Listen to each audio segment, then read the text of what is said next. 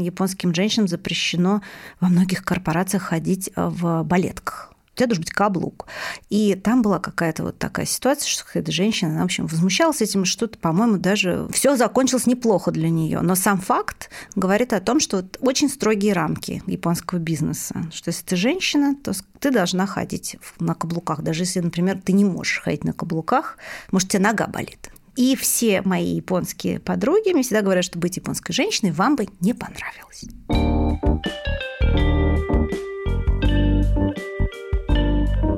Здравствуйте, это подкаст 45+, подкаст для современных женщин, которые собираются жить лет так примерно 100, сейчас находятся где-то в середине пути. Я ведущая проекта Юлия Зинкевич.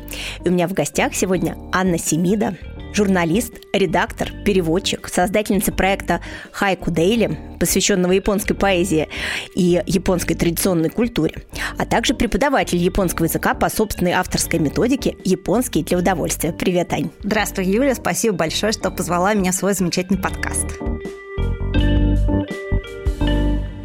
Я очень рада тебя видеть в этой студии, потому что мы, на самом деле, впервые встречаемся вживую. Единственный раз, когда я тебя видела за пределами социальных сетей, это было несколько лет назад. Ты стояла в красивом платье на каблуках на сцене «Известия Холл» в роли главного редактора журнала «Бизнес Тревелер». Была такой звездой, был большой зал, все рукоплескали.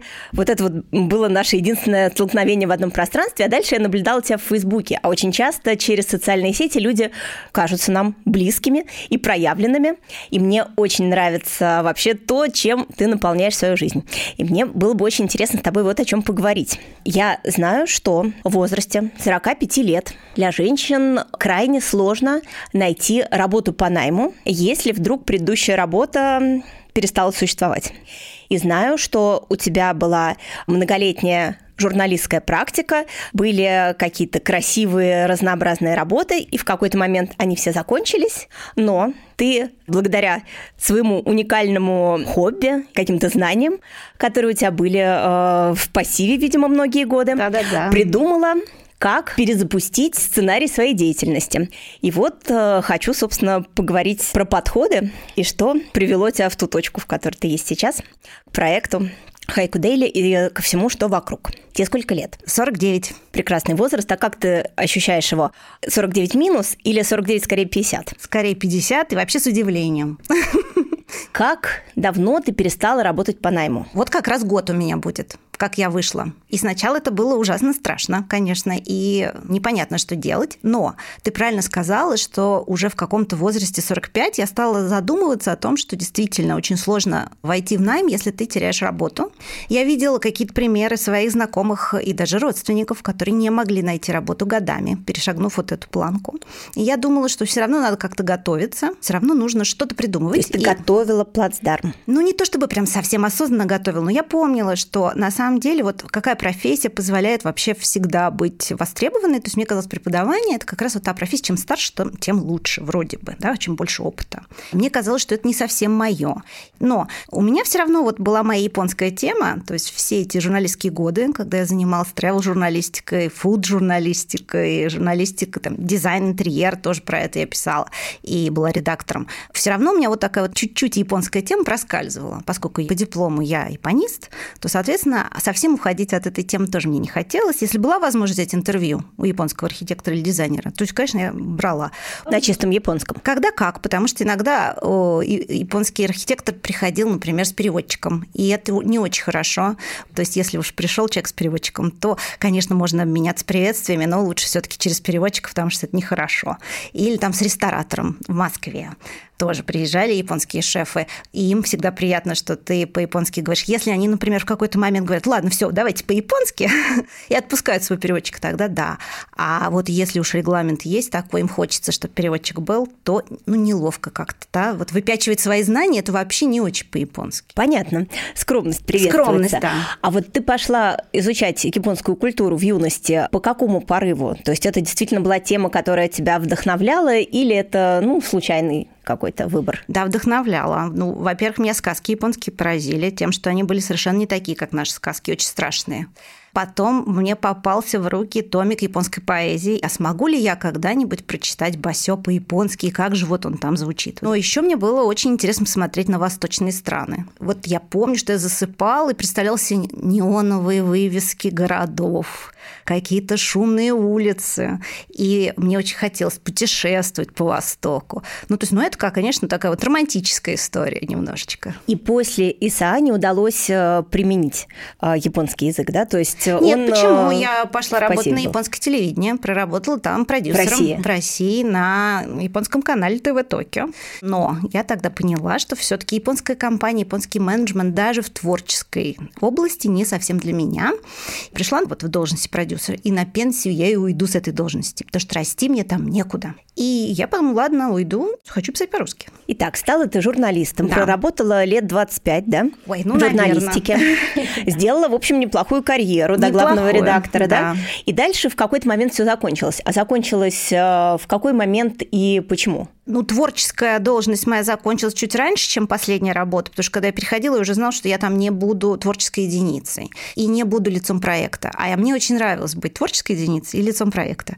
Ну, там были другие интересные То есть последнее место работы, да. оно было про деньги и в IT-компании да, в крупной, да? Да, мне хотелось попробовать диджитал. Вот я попробовала, но все это закончилось. И я потеряла эту работу. Это было больно? Э, не знаю, сложно сказать, потому что, в принципе, я уже понимала внутренне, что мне давно пора оттуда уйти. Но я послушала совет Екатерины Шульман, которая сказала, не уходите, сейчас такое время, дождитесь, когда вас уволят, сказала она. Я подумала, ну вот, как С выходным хорошо. парашютом. Без, потому что меня заблаговременно перевели на срочный контракт. Итак, оказалось, ты в ситуации, когда тебе не нужно каждый день ходить на работу, но и зарплату в конце месяца не платят. Не платят. И какие у тебя были первые шаги? Немножечко отдохнуть, собраться с силами и понять вообще, что я могу делать. А ты пыталась найти иную редакцию, иное применение вот по специальности, в которой ты плаваешь как рыба в воде? Ну, тогда я немножечко была в таком состоянии депрессивном, и я даже не очень понимала, куда я хочу. Ну, то есть мне казалось, то есть можно было, да, я что-то рассылала, но это все было вот без э, внутренней уверенности, что мне это надо на самом деле. У меня сын завел кота недавно, и мы стали котоводами, и я подумала, а там искали главного редактора сайта про котов, и я подумала, как классно вообще про котиков. Ну, что-то как-то они меня туда не взяли. То есть ты сделала несколько шагов в попытке сменить одну работу на другую, они не привели к какому-то результату, и ты стала думать в каких-то новых направлениях. Я подумала, что, в общем, наверное же, как раз это хорошая возможность попробовать э, углубиться в ту тему, которой я уже занималась как хобби, и которая уже мне казалось, что начала вырисовываться как призвание. Вот я впервые в жизни поняла, что такое призвание. Это когда тебя призывают, действительно. И я вдруг почувствовала, а мои читатели, у меня уже сложился некоторый круг читателей. Подожди, они меня... читатели чего? Мы не поговорили про то, что да, он уже существовал в этот момент, то есть параллельно с работой да, да, ты да. стала складывать свои переводы с японского в а, канал. В телеграм-канал. Да, у меня память плохая. Я думаю, ну вот я переведу что-то, и потом я не вспомню, или мне какая-то мысль синила интересная. Вот раз через это стихотворение можно рассказать о каком-то нюансе японской культуры. И мне кажется, это же так классно. Одно дело, я сама это узнала, а другое дело, мне хочется с кем-то поделиться. Думаю, вот поделюсь. И вот, вот так вот это а уже... ты с юности все время что-то переводила? Или это какое-то пандемийное явление? В какой момент момент вообще у тебя регулярность появилась в этих занятиях? Ну, во-первых, когда я заканчивала Институт стран Азии Африки, моя выпускная работа, она как раз была по средневековой поэзии с так называемых сцепленных строф. Первая часть моей работы – это такая теоретическая ну, компиляция, что уж тут сказать, потому что обычно вот ученические работы ты просто читаешь своих старших сенсеев и пересказываешь своими словами, что ты прочитал. Но вторая часть, она была абсолютно уже моя, потому что мы взяли с моим преподавателем стихотворную цепочку, которая в то время не была переведена, и я должна была было перевести на русский язык. Ну, то не был ни интернет, ничего. Ну, то есть, то есть вот ты и текст там 17 века, давай. Меня это так вдохновило, и, в общем, как это классно. Но потом, конечно, я не переводила так, чтобы на регулярной основе. Вот когда я уже начала чувствовать, что работа с точки зрения творчества у меня простаивает, то я пошла на курсы, ну не курсы, это семинары по японской литературе. Мы читали там и прозаические произведения. Меня интересовала только поэзия. Поэтические тексты, они короткие. А ты пишешь стихи? Нет, я не очень поэт, но бывает так То есть слегка. ты скорее переводчик? Да, в юности был, конечно писал стихи, даже думаю, может быть, я там почти Анна Ахматова, но нет. Анна Семина Да, да. Хотя в Японии, когда я училась и ездила на стажировку, я посещала школу хайку, и там, конечно же, надо было писать стихи по-японски. То есть у меня есть этот опыт, но я поняла, что это не совсем мое. Мне нравится в поэзию заходить все таки больше через перевод, собственное осмысление стихотворения. А сколько тебе было лет, когда ты пошла на курсы в японском центре? 39 или 40. И стала ты складывать все переведенное, наработанное в телеграм-канал. И кто стал тебя читать? Первые мои читатели были как раз вот знакомые, журналисты какие-то и друзья. А потом он стал расти, расширяться. И выяснилось, что это довольно интересная большая аудитория, что людям очень хочется прочитать про японскую культуру через японскую поэзию. И мне кажется, вот это я нашла свой метод. Даже в каком-то смысле я думаю, что, наверное, я что-то делаю близкое к современному искусству. Вообще у хайку и современного искусства много похожего, потому что, ну как, вот все считают, современное искусство каждый может это сделать, хайку каждый может написать. Ну что там, три строчки, да, это же ерунда какая-то. По большому счету, что современное искусство, что хайку, оно требует активного входа туда зрителя или читателя. И вот, собственно, вот этот момент, когда произведение искусства или текст соединяется с читателем, творится новый смысл. И каждый раз он новый. И нет правильного или неправильного смысла. И вот тут, мне кажется, очень много общего. И вот мне казалось, что у меня творческий метод такой же. Взять стихотворение, рассказать о том, что я чувствую, и позволить другим читателям тоже, например, что-то почувствовать свое. Мне очень понравилась твоя история про то, как вы э, в пандемию собрались, и у вас был марафон, во время которого вы описывали какие-то предметы на расстоянии вытянутой руки, да, когда да. нельзя было выйти из э, четырех стен, да. то можно было находить э, поэзию на кухне. Расскажи про это. Вот как раз тогда впервые я почувствовала похоже на призвание, потому что я не то чтобы очень хотела делать какой-то курс поэтический, вообще кто я такая, Yeah. Но мои читатели, которые увеличились в количестве, делали запрос. Ну, расскажите, что такое вот хайку, как писать, какие правила? Я подумала, ну, наверное, пришло время сделать такой курс. И когда я его делала, то я сама разобралась. Потому что когда ты начинаешь объяснять кому-то, только тогда ты до конца понимаешь, что это такое. И чем проще ты объясняешь, тем лучше. То есть вот моя задача а, объяснить очень просто, разложить по полочкам. Это мой взгляд авторский на то, что я понимаю. И он совпал как раз с закрытием на пандемию. И мне даже пришлось переписывать какие-то части, потому что, например, в Хайку очень полезно путешествовать. А мы не могли путешествовать. И тогда вот, собственно, родилась вот эта идея сюжет на расстоянии вытянутой руки, потому что для современной японской поэзии в стиле хайку очень характерна бытовая поэзия, то есть ежедневная рутинная жизнь, которая соразмеряется с сезонностью. И это была очень поддерживающая практика. А мне вообще кажется, что поэзия, вот если ты занимаешься поэзией хоть каждый день что-то чуть-чуть пишешь или переводишь, потому что это для меня практически одно и то же. Ты все равно ныряешь в текст, работаешь с языком. Это как практика такая, почти как зарядка. У тебя канал называется «Хайку каждый день». Правда каждый день Хайку пишешь? Хотела так. То есть это очень амбициозное название. Но я выгорела, конечно, все равно. Да, у меня был запас и очень было классно идти по этому запасу. Но потом ты понимаешь, что ты не можешь каждый день фонтанировать идеи так же, как ты фонтанировал вчера. Да? Ну вот бывает, что ты устал, и он уже стал как-то хайку викли, наверное. Ну и еще, конечно, хотел сказать, что хотя канал называется Хайку Дели, я перевожу разную поэзию, то есть и современные стихи тоже, и стихи с китайского, то есть японские поэты, они пишут. Ты хочешь сказать, что ты знаешь и китайский тоже? Нет, дело в том, что каждый японист, по большому счету, он немножечко может, глядя на китайский текст, понять, о чем он написан. Прочитать мы не можем, а понять иногда можем. И в японской традиции есть такой жанр, как канси, стихи, написанные японскими поэтами по-китайски. Такие у меня тоже есть попытки перевода, это очень интересно. Слушай, это какие-то очень неочевидные вещи, такие вот тонкие, прекрасная поэтическая дымка тут разлилась у нас да. по студии. Кто вообще твоя аудитория? Кто готов с тобой разделить эту радость от вот китайской и японской поэзии. Самое удивительное, что у меня очень большая аудитория и очень лояльная. А я помню, что я делал какой-то совместный проект с букмейтом. Менеджер мне что-то сначала там написал, дал инструкцию, ля-ля, а потом вернулся и говорит, ой, мы в шоке, вас читают по всему миру. От Австралии до Канады. И это так и есть. То есть меня читают на разных... То есть это уже действительно тысячи подписчиков? Да. Я помню, недавно у тебя была ремарка в Фейсбуке, что какой-то пост набрал четыре тысячи перепостов Нет, или лайков. сначала, потом три, а вот последний уже четыре тысячи. Вообще не понимаю, что это такое. Ну, ты звезда?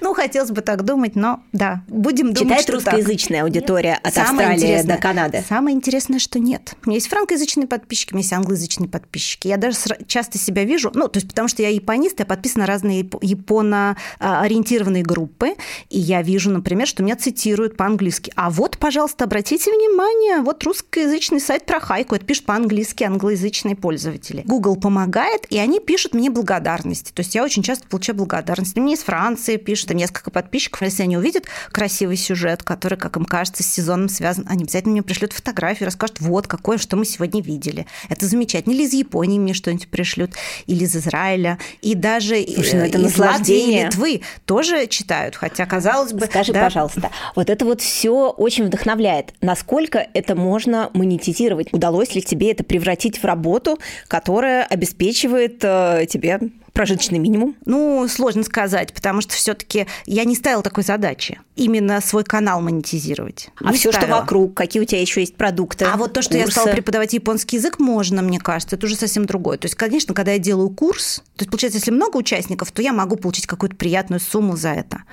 Но э, это не то, что на потоке, это не все время. То есть это разовая вещь.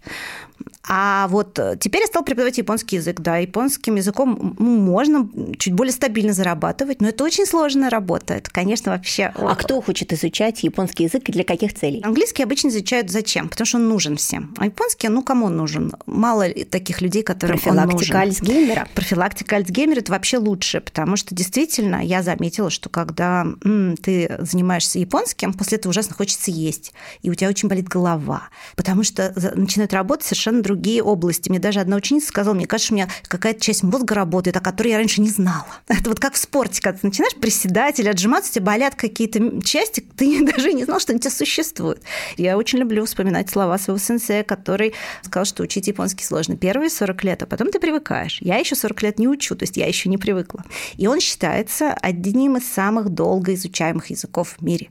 Но тем не менее, сами японцы, понимая это, что это сложный язык, они разрабатывают методики, которые позволяют плавно входить в японский язык. И вот я использую как раз такую методику. То есть не то, что это не моя авторская методика, это методика японская как раз. Когда приглашаю учеников, я их приглашаю учить японский для удовольствия, потому что я-то учила немножечко по другой системе, по советской. Упади, то есть не спи ночами, пиши, ну, все время в стрессе. А мне понравилось, как ты объясняла разницу подходов, угу. что мы вначале корпим над таблицами, учебниками, именно учим, а потом, может быть, будем применять, а японцы, они сразу идут в практику. Да, именно Именно так. То есть мне очень нравится эта методика, потому что там два учебника. Один – это то, что ты делаешь практику, а второй – это ты понимание. Практика и понимание. То есть сначала ты все грамматические конструкции интуитивно понимаешь, тебе не объясняют грамматику. Ну, все так построено, что ты, в принципе, понимаешь. Ко мне приходят люди, которые, например, далеки от каких-то филологических вопросов, но это ничего не значит на самом деле. То есть вот как они начинают использовать, они все понимают. А потом мы закрепляем так, как привыкли в советской школе.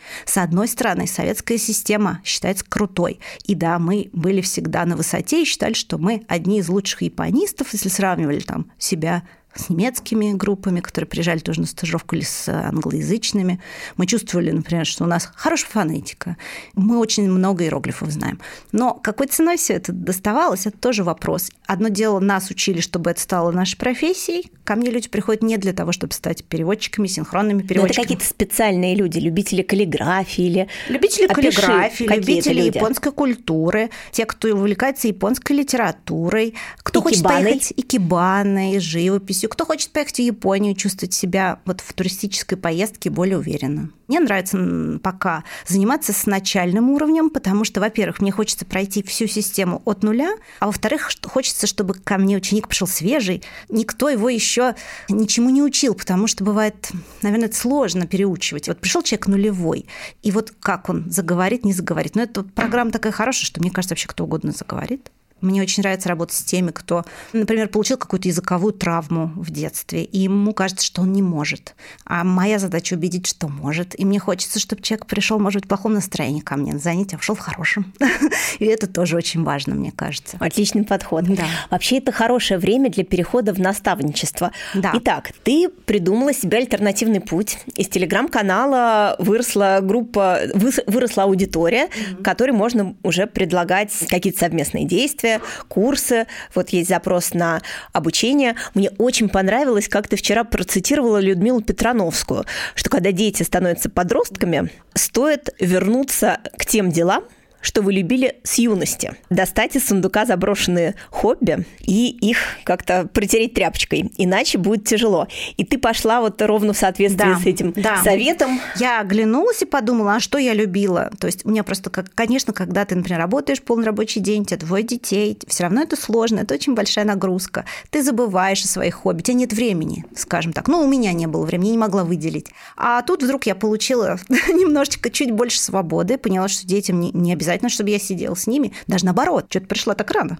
Спрашивали они меня, когда я возвращалась домой. И я подумала, наверное, я могу теперь вот как-то заняться тем, что я любила когда-то. И я попробовала вернуться. Я пошла, во-первых, в чайную школу снова, потому что у меня была первая попытка зайти в чайный класс тоже в То есть ты хотела годы. изучать чайную церемонию? А я начинала ее уже изучать, а если ты уже встал на этот путь, то ты уже а на это нем идешь. серьезная наука, а не просто так. А, ну не то чтобы совсем наука, но это путь. Но у меня тогда не сложилось. Это все-таки ну, дзенская практика, там тоже сознание меняется. Я поняла, что не мое, мне тяжело. Я ушла. Но сейчас попробовала, надо снова попробовать вернуться через 20 лет. Не твое, тебе сложно замедлиться до такой степени? Не совсем. То есть я поняла, что, ну, например, некоторые вещи просто физически мне сложно, это раз. Во-вторых, что я... Ты имеешь в виду стоять на коленях и наливать э, чай да, в потому позе? что Да, у меня были в юности проблемы со спиной. Мне было очень тяжело физически выдержать это. То есть вот кто-то может, кто-то нет. И когда я второй раз зашла, то есть у меня было чуть больше осознанности, почему я хочу, я ногу повредила. Я не могу сидеть так, как нужно сидеть в чайной комнате. Получалось, что я могу только чай заваривать за столиком. То есть я доставляю неудобства своим э, коллегам, потому что они все хотят сидеть на татами, в чайной комнате, а я вот давайте по-европейски, может быть, кто-то со мной как в качестве наставника посидит, кто-то в качестве гостя придет. Я поняла, что как-то вот я И вернулась обратно к стихам. И вернулась к стихам. Тем более, что стихи, они вот, вот в этом смысле это самая экологическая, мне кажется, ниша из всех японских традиционных искусств.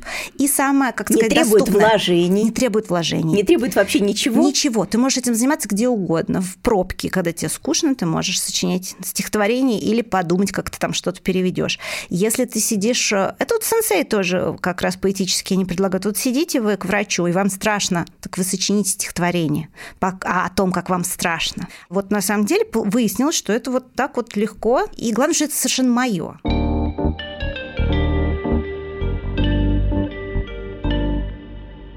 Ты упомянула подросших детей. Давай угу. поговорим про это, потому что дети выросли, и вот то, что называется синдром опустевшего Ой, гнезда, да, да. это то, что ты ощутила по полной программе. Дети не просто выросли, но еще и разъехались. И разъехались. Как тебе с этим было? Очень тяжело, конечно же. Хотя, с одной стороны, я думала, что я ждала, что они вырастут. И Сколько лет детям сейчас? Дочке 20, сын 23. И я думала, что, ой, как же хорошо, все вырастут, и я буду совершенно свободна свободной, буду заниматься чем я хочу. Но это только одна сторона медали, потому что все равно ты очень горюешь, чувствуешь одиночество и много-много всяких разных негативных А ты такая эмоций. была мама в служении? Насколько вообще у тебя дети были в фокусе э, ежедневном? Ох, ну я была все таки мама работающая. Но тем не менее, я думаю, что мои дети могли бы все равно сказать, что я тревожная душнила. Вот как бы я себя, да. Потому что, во-первых, я тревожусь, когда их не вижу немножечко их достаю своим контролем. Хочется контролировать, а контролировать не можешь, потому что далеко,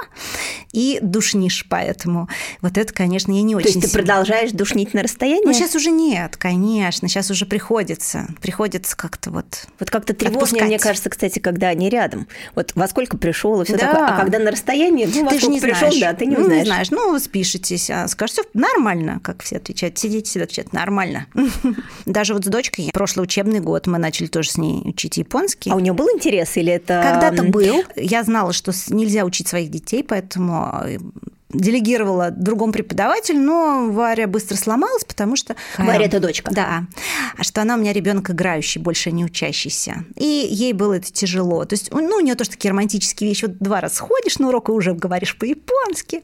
Она не привыкла она к тому, что прям работать. Но я ей предложила учить японский язык не потому, что я хотела, чтобы она японский учила. Я просто подумала, что вроде у нее интерес есть. А это будет как бы классно так, что мы сможем с ней вот этот час в Зуме каждую неделю или два проводить за обсуждением японского языка. И ей нравилось. Сын не подступался к японскому? Ну, я ему тоже предлагала. Говорю, давай, может, поучим. Он сказал, ну, я подумаю. У тебя там есть в рукаве какое-нибудь стихотворение про опустевшее гнездо? Да, вот я как раз переводила Вынимай одну прекрасную поэтессу, но я по-русски ее прочитаю. Это очень интересное стихотворение. Это современное стихотворение? Да, это современное стихотворение поэтесса 20 века.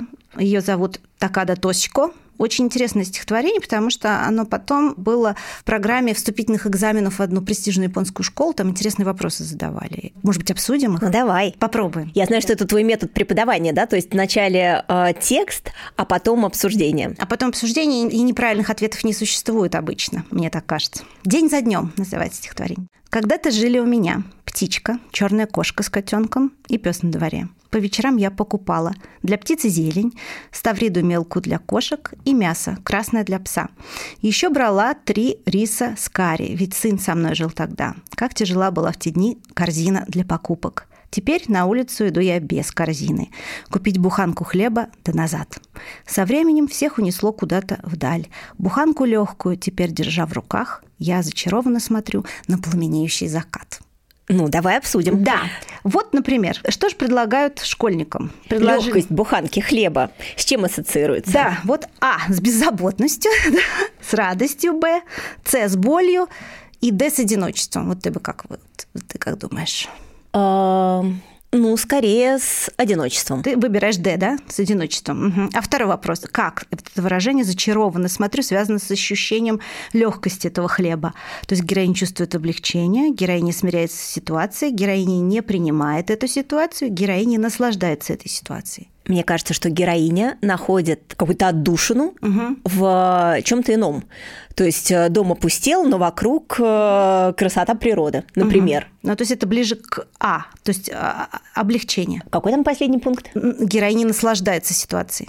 Но мне кажется, что она наслаждается альтернативным сценарием. Угу. Вот. Ну вот, э, насколько я помню, что по японской версии правильный ответ был А, то есть э, легкость буханки ассоциируется с беззаботностью, и действительно, что как оно связано, зачарованно смотрю, с ощущением легкости, что героиня наслаждается этой ситуацией. Но вот у меня, например, совершенно другое ощущение от этого стихотворения, потому что я чувствую все эти варианты сразу. Такой выбор ответов не был предложен, не был, но не на был. самом деле, да, э, это это такие смешанные чувства. Да. Какие у тебя были чувства в тот момент, когда внезапно, вот ты всю угу. жизнь, ты мне рассказывал, что ты никогда в жизни не жила одна, да, даже во время там учебы в Японии да, была даже с напарницей в, в комнате. Да, да, была вдвоем. Никогда И не жила. Вот тебе было сколько лет, там 47-48, да, когда ты оказалась э, в ситуации пустого дома? Да, и это очень странное состояние, потому Какие что... стадии а, принятия Принять... ситуации ты прошла? Сейчас прошла. Тогда Какие нет. были стадии? То есть сначала, конечно, боль но такая тоже странная. То есть, с одной стороны,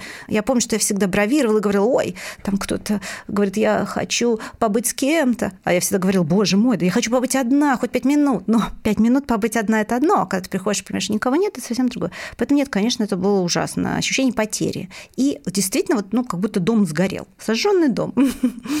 И потом только уже начинают какие-то ростки прорастать того, что не Ты совсем мне сказала такую грустную вещь. Не знаю, насколько угу. вообще это было э, минутное ощущение или это был э, какой-то период преодолевания вот этой боли. Я прямо аж записала Ой-ой-ой. цитату из тебя, угу. если позволишь, да? Что у тебя было ощущение, что не видишь впереди нового. Вот такое вот биологическое ощущение, А, да, да, как да, да. отработанный Да, вообще да, э, материал, что ты выполнила программу размножения условно, Да. и непонятно, есть ли что-то впереди. Да, и вообще непонятно, мы люди для чего-то еще нужны, или действительно мы вот только биологический вид. Я помню, да, вот это ощущение, что ты все, ты сделал все свое дело, теперь жизнь за детьми, вот это новые листья на дереве, они будут расти, а мы будем уже что? С, с ку- кажется. Долго ты пребывала в этом? Какое-то время пребываю иногда. Даже и сейчас отголоски, мне кажется, все равно, ну, как-то вот, да, ну что ж, уж пожили. Вот. Но, тем не менее, все равно ты понимаешь, что жизнь долгая, часть жизни закончилась, и, может быть, как раз вот я отдала все долги биологически, а теперь у меня есть какое-то новое время, когда я могу попробовать что-то еще.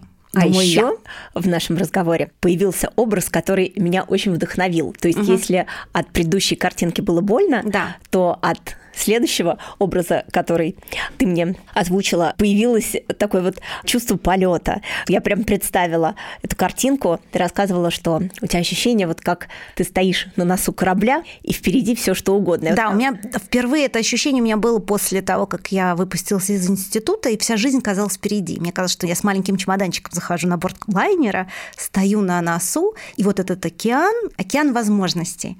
Потом как-то этот образ потускнел и ушел, а вот сейчас он немножечко чемоданчик снова начал возвращаться, и мне тоже кажется, что не пора ли мне собирать этот маленький чемоданчик и снова идти на борт нового лайнера, и, может быть, дальше будет что-то хорошее. Так прекрасно. Но так есть вот это ощущение расправленных плеч. Чуть-чуть есть, да. Угу. Начинается, и думаешь, как хорошо. И вот тут что-то. новое ты да. с японской темой, со своей аудиторией, с интересным да. контентом. Ну, и я даже думаю, что не хотелось бы отказываться и от своего журналистского прошлого, может быть, еще и в этой теме, идеями, с новыми какими-то идеями я смогу поработать. Пока у меня их нет, но это же не значит, что их не будет. Надо давать время. Вот меня моя преподаватель говорит, что вот вы перевели что-то, и перевод должен отлежаться. Вот пусть он отлежит, отлежится. Это классно очень вообще идея. Мне понравилась твоя идея про э, некое издание угу. про разные страны Азии. Может да, быть, очень эта хотелось. идея прорастет.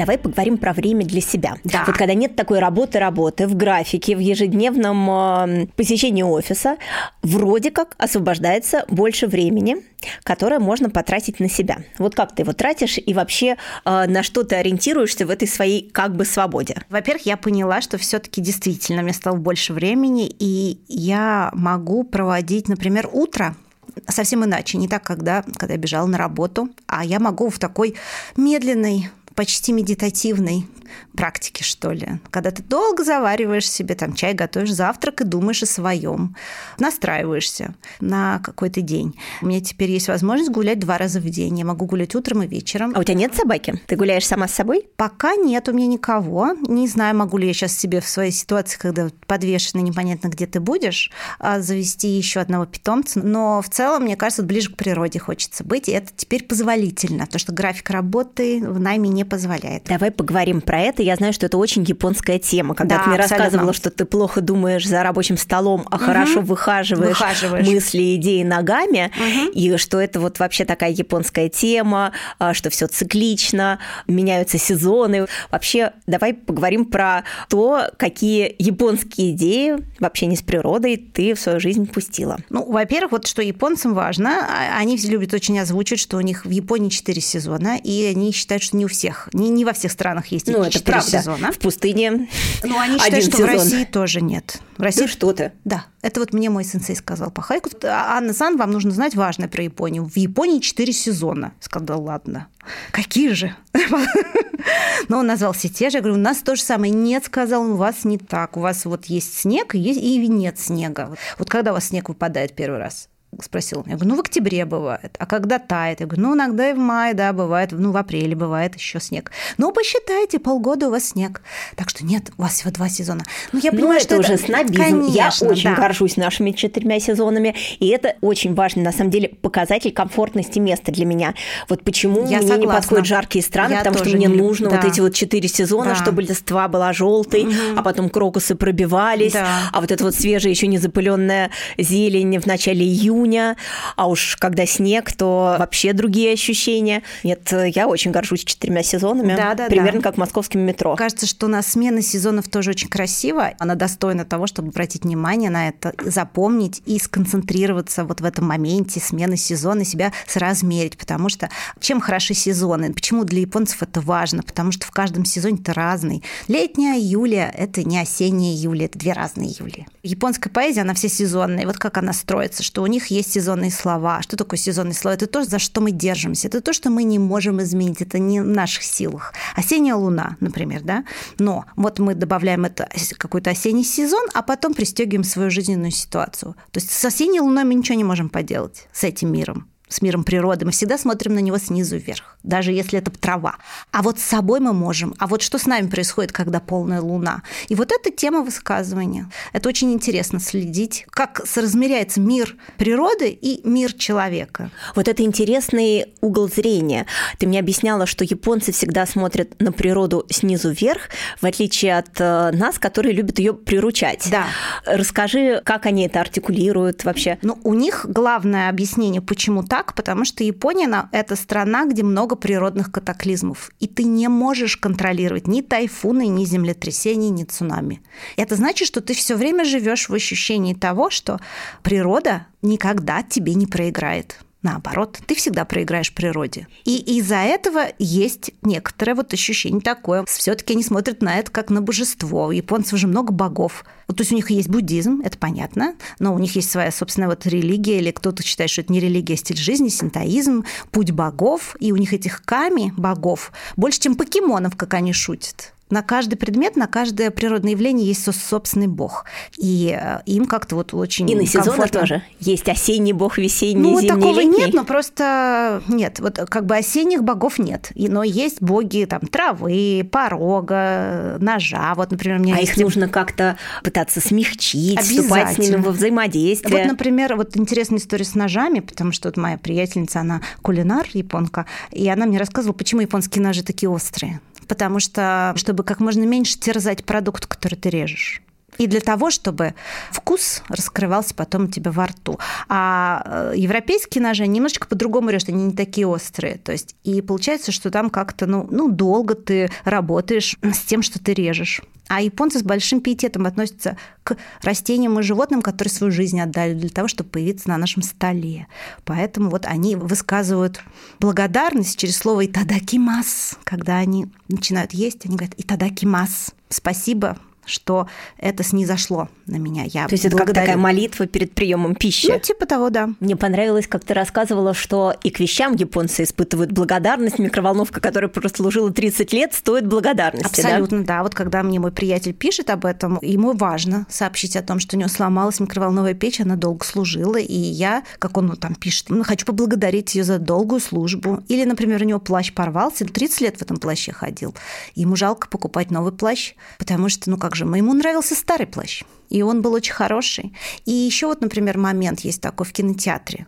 У нас люди уходят, несмотря на то, что там титры идут. Японские зрители чаще всего досидят, потому что они тем самым выражают чувство благодарности всем тем людям, которые указаны в титрах. Точно так же, когда гость уходит из ресторана, владелец будет стоять и смотреть ему вслед, даже если гость не оглянется потому что ну, он должен проводить его взглядом. Это такая благодарность. У нас, кстати, у меня дома есть традиция, что мы смотрим в окно, когда кто-то уходит кто-то машет, и потом, пока вот он не скроется, ты все равно стоишь и смотришь. И мне кажется, это такая классная японская традиция тоже. Это правда. Да. Хорошая вот. тема. Слушай, ну вот природа, да. э, и у тебя появилось больше времени для того, угу. чтобы вообще себя как-то ощущать встроенной в мир, да, и ты э, все эти нюансы запахов, э, цветов, э, смены сезонов э, как-то на себя примеряешь. Я знаю, что у тебя много каких-то практик таких вот физических именно не в спортивном зале, а там там зимой на беговых лыжах. Да, именно так, потому что мне не нравится Бег. В, в зале. Мне кажется, что это как-то очень механистически, что ли. Мне нравятся те виды спорта, когда у тебя есть путь, тоже это японское слово путь. Но мне кажется, для нашей культуры тоже, почему бы и нет. Но ты можешь проделать какое-то путешествие на лыжах, на велосипеде. Когда есть какая-то конечная точка, это намного проще вообще да, себя и... на эту тропу поставить, это правда. Но в японской культуре конечной точки нет. Да что ты. Конечно. Вот, То например, есть процесс важен пути? Вот это действительно японское ощущение, что ты идешь, и у тебя нет конечной точки на самом деле. Ты просто вот находишься вот в этом ну, подожди, состоянии. А это дает, э, мне кажется, какую-то раздерганность. Вот потому что, э, ну, в нашей традиции, угу. когда ты знаешь, куда ты хочешь угу. прийти, то ты можешь тем или иным путем, э, видя вот эту конечную точку, все-таки корректировать свои действия, исходя из результата, куда угу хотелось бы прийти. Мне это очень помогает, я угу. уже говорила про это в подкасте. Видеть, это известный прием, точку, да? да, но вот мне в свое время посоветовал угу. психолог, и мне страшно помогает. Угу. Она говорит, представь, где ты хочешь оказаться в свои сто лет. Я же угу. собираюсь жить да, примерно сто лет. Да. Вот. И моя картина мира, конечно, что я э, в окружении большой семьи, угу. и это важно, угу. поэтому ну, для меня приоритет э, поддерживать добрые отношения со всеми ближними, потому что вот ни карьера, ни работа, ни какие-то вот достижения в обществе, да, для меня не настолько приоритетны, сколько вот этот вот теплый круг своих людей, и это вопрос выбора и приоритетов. Угу. Вот. И если ты из этой конечной точки исходишь, то ты в пути ну, много сгладишь углов, найдешь компромиссов, потому что понимаешь, что в конце концов ты хочешь вот там оказаться. Японское время не линейно, то есть это не, ты не идешь не из точки А, а точки Б, ты ходишь по кругу, у тебя год, да, вот этот круговой календарь, цикл. Ты все время идешь по одному и тому же кругу. То есть каждая следующая весна, да. она сопоставима с предыдущей весной? Сопоставима тоже. То есть ты всегда знаешь, о чем ты будешь писать. У тебя есть набор сезонных символов, и ты будешь сопоставлять эти сезонные символы. То есть ты будешь сопоставлять мир природы с самим собой. Но это все равно нелинейное время. Когда ты идешь из точки А в точку Б, то это очень страшно, потому что не знаешь, что там. Японская поэзия, она про ощущение сейчас. Она никогда не говорит про будущее практически никогда не говорит про прошлое. Она говорит про твое состояние сейчас. Ты живешь только сейчас. Как интересно. Да. И ты передаешь только то, что ты чувствуешь именно в данный момент. А если ты начинаешь думать о будущем, а будущее неизвестно, а уж в Японии-то как там, а вот цунами прилетит и все.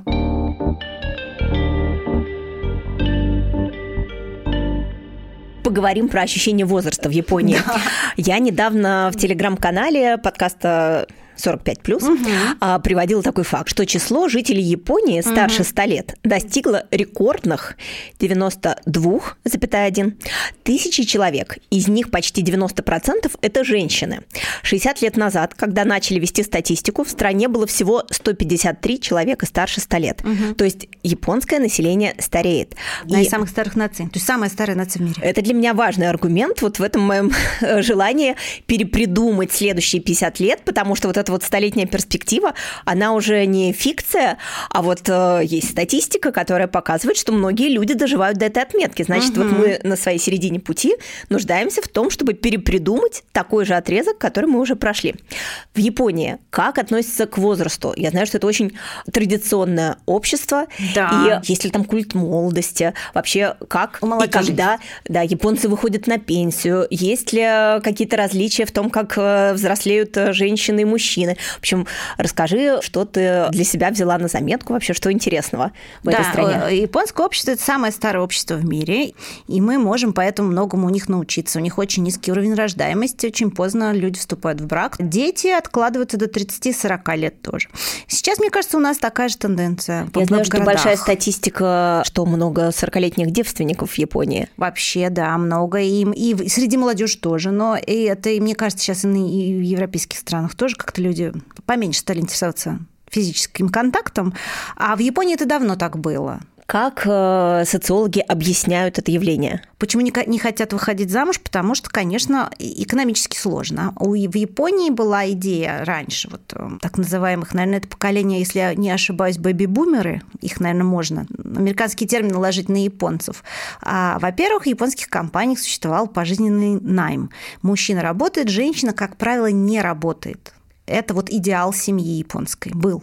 Меня поразил годы. факт, который ты приводила, что женщина, если она была всю жизнь домохозяйкой, да. а работал только муж. Да. Когда муж выходит на пенсию, также получала пенсию. Да, она получает половину его пенсии. Это вот как раз где-то, по-моему, в 2007 году они ввели это законодательство, и у них сразу же стал вопрос так называемых серебряных разводов что, возможно, как только женщина захотят. перестала быть зависима от э, доходов мужа, угу. она сразу захотела на свободу. Да, там еще вообще очень интересные вещи. Например, был синдром найден, синдром мужа-пенсионера. Это значит, э, ну, как психосоматика, они считают, что это, но он проявляется чуть ли не у 40% э, женщин. Почему? Потому что, когда муж работает, они практически не видятся. Жена находится дома, она полностью занята воспитанием детей, ведением хозяйства. Муж рано утром уходит, когда все спят, поздно вечером возвращается, когда уже все спят. Он вынужден социально проводить время со своими коллегами, с начальниками, выпивать, в общем, поддерживать социальные связи именно там. Жену... То есть это важная часть корпоративной культуры. Очень. Ты не можешь сказать вечером, я не с вами, коллеги, в бар, а домой к жене. Так не принято. Вот того поколения, мне кажется, нет, это так. не принято. Они вели, по большому счету, зачастую параллельные жизни, многие. Я не хочу сказать, что все. Они редко виделись. Ну, просто физически они редко виделись. Он даже, может быть, и не знал, как там воспитываются дети, или что. Вот именно конкретно каждый день имеется в виду. Хотя, наверное, какие-то решения он принимал. Жена в японской традиционной семье – это министр финансов обычно. Если это вот традиционная семья, муж отдает полностью зарплату жене, она ему выделяет деньги карманные. Прекрасно. Но за это у мужа тоже есть некоторые возможности. Жена считалась раньше, что он должна закрывать глаза на факты его неверности. И что да это, что да, да, это разрешалось.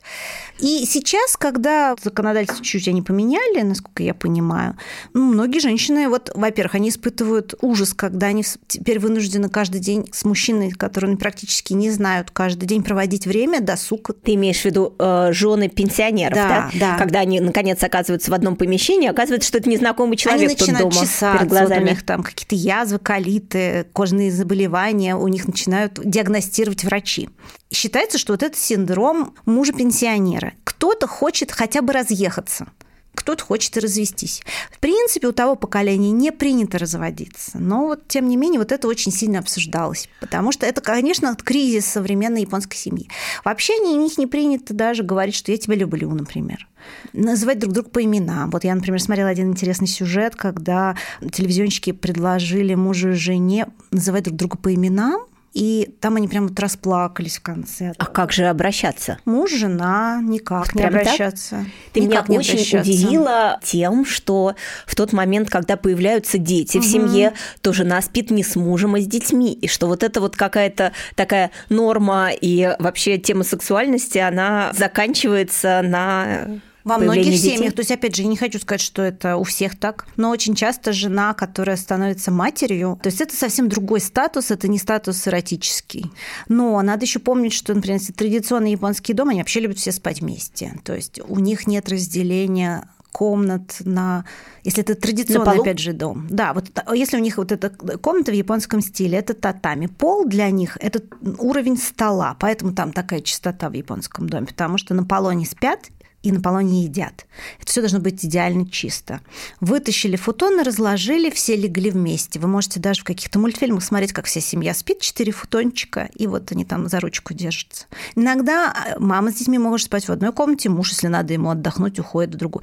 Не значит, что у детей нет комнат, они тоже потом могут разойтись, например, днем чем-то там позаниматься. Но в целом такая вот ну, групповая, что ли, жизнь, она характерна для Японии. Насколько иной подход, чем европейский? Вот потому что основа – это именно вот эта вот э, пара, отношения mm-hmm. двоих, и вот эти вот э, папа отселенные на диванчик, как в русской mm-hmm, традиции, mm-hmm. это же верный путь к разводам. Mm-hmm. Вот, а у японцев немножечко по-другому. Да, и многие современные женщины жалуются вот на такую ситуацию. Им это не очень нравится, конечно, и хочется оставаться все равно привлекательными. Это тоже есть. Но в целом, мне кажется, японские женщины блестяще выглядят в возрасте. И у них очень удачная генетика, они же и субтильные. Они, да, они классно одеваются. Мне очень нравится, как одеваются. Масса журналов глянцевых для женщин за 40 50. Это, это отдельная категория журналов? Это отдельная категория журналов, это одно удовольствие разглядывать. А мода как-то меняется при переходе за 40-50? Меняется, конечно, потому что ну, все таки они там не предлагают оголяться, наоборот. Собственно говоря, если мы посмотрим на национальный японский костюм, кимоно, то там это же нет оголения, все закрыто. Но они таким образом подбирают цвета, фактуры, что это так классно. Я, например, наслаждаюсь, но я понимаю, что многие фасоны на меня просто не садятся. И я по цвету, по масти, что ли, да, другая немножко, с темными Чтобы волосами. Понимали, Аня рыжая. Ну, такая и это редкость да, в наших а широтах. Черные волосы очень красиво смотрятся с цветовыми палитрами, которые подбирают для японских женщин. Это прям прекрасно, мне очень нравится. Скажи, вот вообще современная японская женщина, она где себя может найти? Ну, то есть общество с мужчинами в центре, да, в фокусе, но тем не менее современные японские женщины конкурируют с мужчинами? Какие вообще работы они для себя выбирают? Да, но все равно сложно. Я так понимаю, что дискриминация существует по полу в Японии. Японское правительство хочет, чтобы было больше женщин, чтобы женщины работали. Но все равно это не очень получается, потому что традиционная культура, семейная культура не очень заточена под это. Конечно, есть женщины бедные, матери-одиночки, это очень тяжело в Японии. А, и они считают, что, в общем, если женщина-мать-одиночка вынуждена полный день работать, то это прям, конечно, катастрофа. И вот как раз это путь к бедности. все таки хочется им, чтобы была, ну, такая вот семья традиционная, что ли. В непожилом возрасте много разводов? Ну, мне кажется, по сравнению с нашей страной нет, конечно. Хотя я смотрю вот много японских блогеров, и смотрю, что многие вот, которые уже становятся блогерами, ютубершами, они спокойно говорят, что я развелась, там, мне было 25, потом поехала в Мексику. Сейчас это нормально, но наше поколение немножечко другие, все таки они сдержанные. Символ эм, Ямато Надесико, то есть гвоздика Ямато, женщина элегантная, такая вот доброжелательная, хорошая мать прекрасно воспитанная, и дети у нее замечательные, и дом у нее в порядке.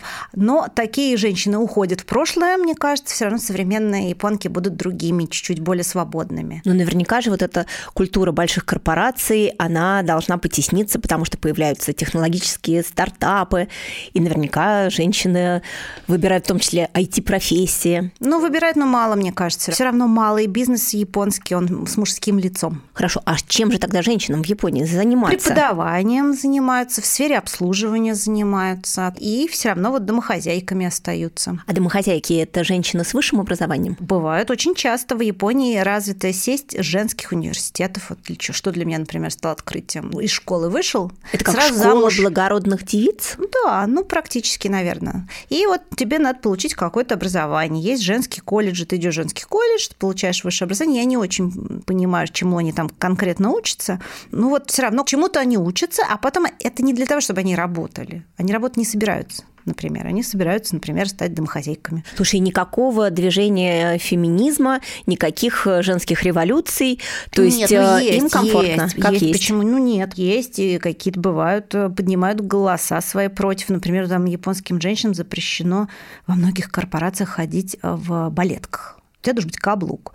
И там была какая-то вот такая ситуация, что какая-то женщина, она, в общем, возмущалась этим, что-то, по-моему, даже все закончилось неплохо для нее. Но сам факт говорит о том, что вот очень строгие рамки японского бизнеса, что если ты женщина, то ты должна ходить на каблуках, даже если, например, ты не можешь ходить на каблуках, может, тебе нога болит. И все мои японские подруги мне всегда говорят, что быть японской женщиной вам бы не понравилось. В каком интересном параллельном мире ты живешь? То есть ходишь по московским улицам, а в голове у тебя миры.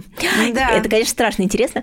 Еще одну ремарку не могу пропустить. Мне очень понравился кейс, э, который ты приводила в пример, что в Японии человек лет 38 сказал, что, ну, если возможны переходы между гендерами, то почему бы и не сделать перехода между возрастами. Мне, конечно, 38, но я себя ощущаю на 27. Да, и, и как пожалуйста. это вообще было воспринято обществом? Ну, так и переписали ему дату в паспорте. Сказали, ладно, ты теперь трансвозрастной, тебе 27, а не 38. Да, вот он считает, что он трансвозрастной. Но я не следила, переписали ему или не переписали. Мне кажется, пока он еще только на стадии декларации. Это очень, мне кажется, такая японская идея, потому что у них есть люди, которые вот так любопытные вещи вдруг начинают декларировать регулировать. Но общество, в принципе, довольно толерантно ко всему этому относится. Но все равно японцы не любят, когда кто-то выделяется. Им нравится так, поскромнее надо быть, поскромнее. Вот не по-японски слишком сильно выделяться. Это западная культура, это западные люди так делают, а мы, японцы, мы так не делаем. Несколько дней назад мы встретились в этой студии с Олей Сергеевой, угу. главным редактором Seasons of Life. Угу. И сейчас у них в издательском доме задуман новый журнал Seasons Afternoon. И когда я ее спросила, спросила, Оля, вообще, как тебе кажется, женщинам нашего возраста чего не хватает? У Оли ощущение, что нашим ровесницам не хватает проявленности. Mm. Новое издание, которое они задумали, в том числе призвано помочь нашим ровесницам проявиться. Mm-hmm. То есть в Японии женщины, наоборот, избегают того, чтобы быть видимыми. Я не только слышу? женщины, но и мужчины. То есть это вообще Другая культура. японское ощущение, самоощущение, что ты... Ну, как, например, отличить японцев и китайцев? Вы не знаете, кто эти люди. Вот зашли в метро. Вот японец – это человек, который хочет занять как можно меньше пространства. Он весь аж соберется. Вот. А если китайская группа заходит, они заполняют собой все пространство. А вот, пожалуйста, вот разное, совсем даже телесное отношение. Но если стоит японцу пожить на Западе, у него язык тела становится другим. Он начинает уже и, и расправлять, расправлять плечи. и говорит по-другому. А там японские женщины, когда смеются, закрывают рот даже зубы показывают как-то не очень хорошо. Вот, например, мой сенсей, он считает, что японская культура – это детская культура. И что-то в этом есть, наверное. Может быть, потому что стресс очень большой. Ну, именно современная. Поясни, что есть детская культура, что они ну, не едешь, взрослеют? Ну, едешь, например, ты вот, например, в электричке едешь, едешь, и вдруг видишь какой-то телефон над тобой нависает, кто-то стоит там в телефоне что-то делает, да, и вот рядом с телефоном, например, висит какой-нибудь такой прям кавайный-кавайный брелочек, такой милый-милый, какой бы повесила, например, моя там дочка, когда ей было 12 лет, а ты смотришь, это дядечка 45 в костюмчике. И как вот это сочетается? Он себя так поддерживает, да, каким-то цветным да, персонажем? Да, вот, вот, например, персонаж. Вот для, для японцев это важно. Вот они говорят, что даже когда они уезжают, например, в Европу или в Америку, они скучают по этому, по вот этой милоте. А вот э, сейчас модное понятие смысл жизни. Как это звучит на японском? Икигай. А что они обычно э, вкладывают в это понятие? Многие вкладывают работу. Как смысл что, жизни? Как смысл жизни икигай. Это или как поддержание жизнедеятельности семьи для многих женщин. То есть вот возможность общаться с внуками, вставать для того, чтобы помогать тоже внукам. Или вставать утром для того, чтобы идти на работу. Вот как раз совсем недавно посмотрела ролик про японскую женщину. Она самая старая сотрудница Макдональдса. Ее уволили, по-моему, ей 82, если я не путаю. Она сухенькая, старенькая дама. Она работала всю жизнь медсестрой, но все равно существует какой-то возраст, когда максимально ты можешь работать, потом все-таки тебя увольняют. Ее уволили, но ей нужен икигай, и она пошла работать в Макдональдс. И является там прям таким солнцем коллектива, все ее очень любят, она всех поддерживает, ее все поддерживают. Она работает не каждый день, я так поняла, четыре, по-моему. То есть это ее способ социализации? Конечно, это ее способ социализации и быть нужной. Они очень любят работать, мне кажется. Вообще, как бы есть такое даже вот какого-то блогера американского слышала, что вот, например, вы думаете, что вы хороший садовник, а потом представьте себе японского садовника, и вы поймете, что вы какой вы садовник, как они могут вот это все делать до совершенства, полировать какую-то одну поверхность, условно говоря. Это так, так здорово. Мне не хочется заканчивать наш разговор, но, к сожалению, мы ограничены во времени. Если вам также стало интересно, приходите в канал Хайку Дейли в Телеграме. Также есть группа в Фейсбуке. Мы все ссылки повесим в описании выпуска.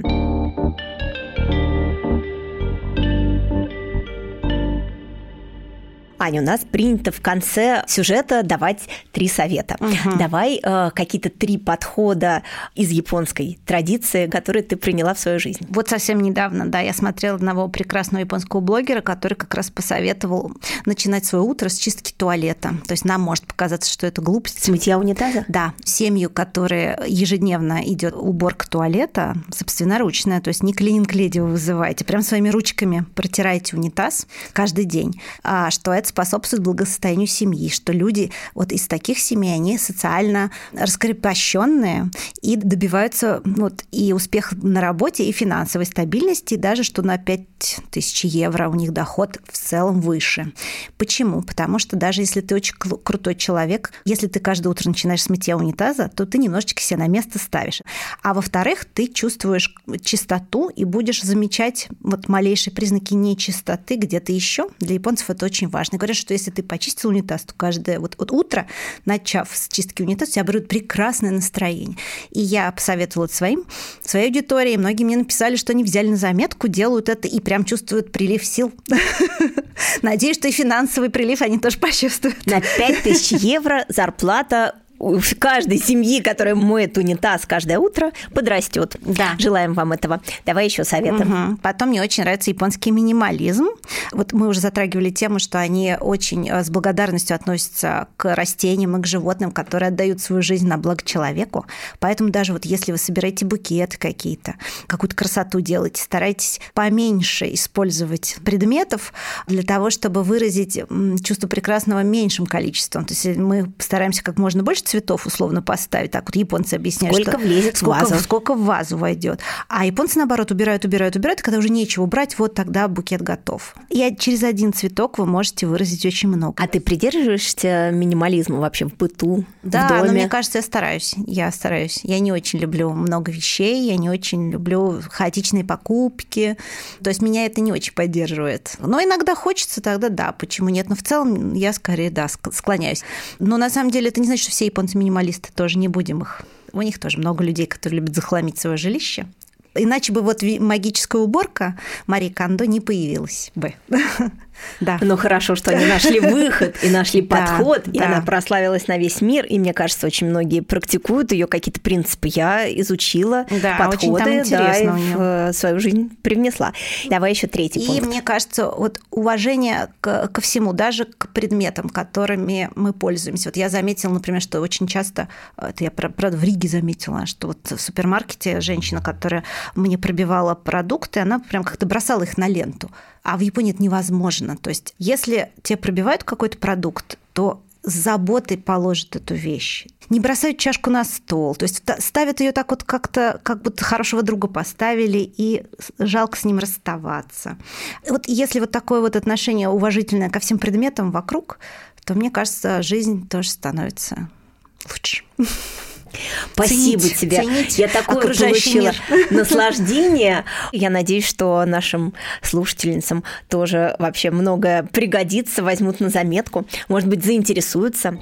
Это был проект 45 плюс. В гостях у меня была Анна Семида, преподаватель японского, переводчик японской поэзии и жизнерадостный, как мне кажется, прекрасный, красивый человек, который живет в мире вещей, которые ее вдохновляют. Желаю нам всем найти свою тему и также быть в нее погруженными. У нас есть телеграм-канал проекта, он также называется 45+. У нас есть аккаунт, запрещенный э, в России социальной сети Инстаграм. Мы очень благодарны за любые комментарии, отметки э, на тех платформах, где вы слушаете наш подкаст. Это поможет подкасту развиваться. Не жалейте лайков, сердечек и комментариев. И услышимся снова. До новых встреч!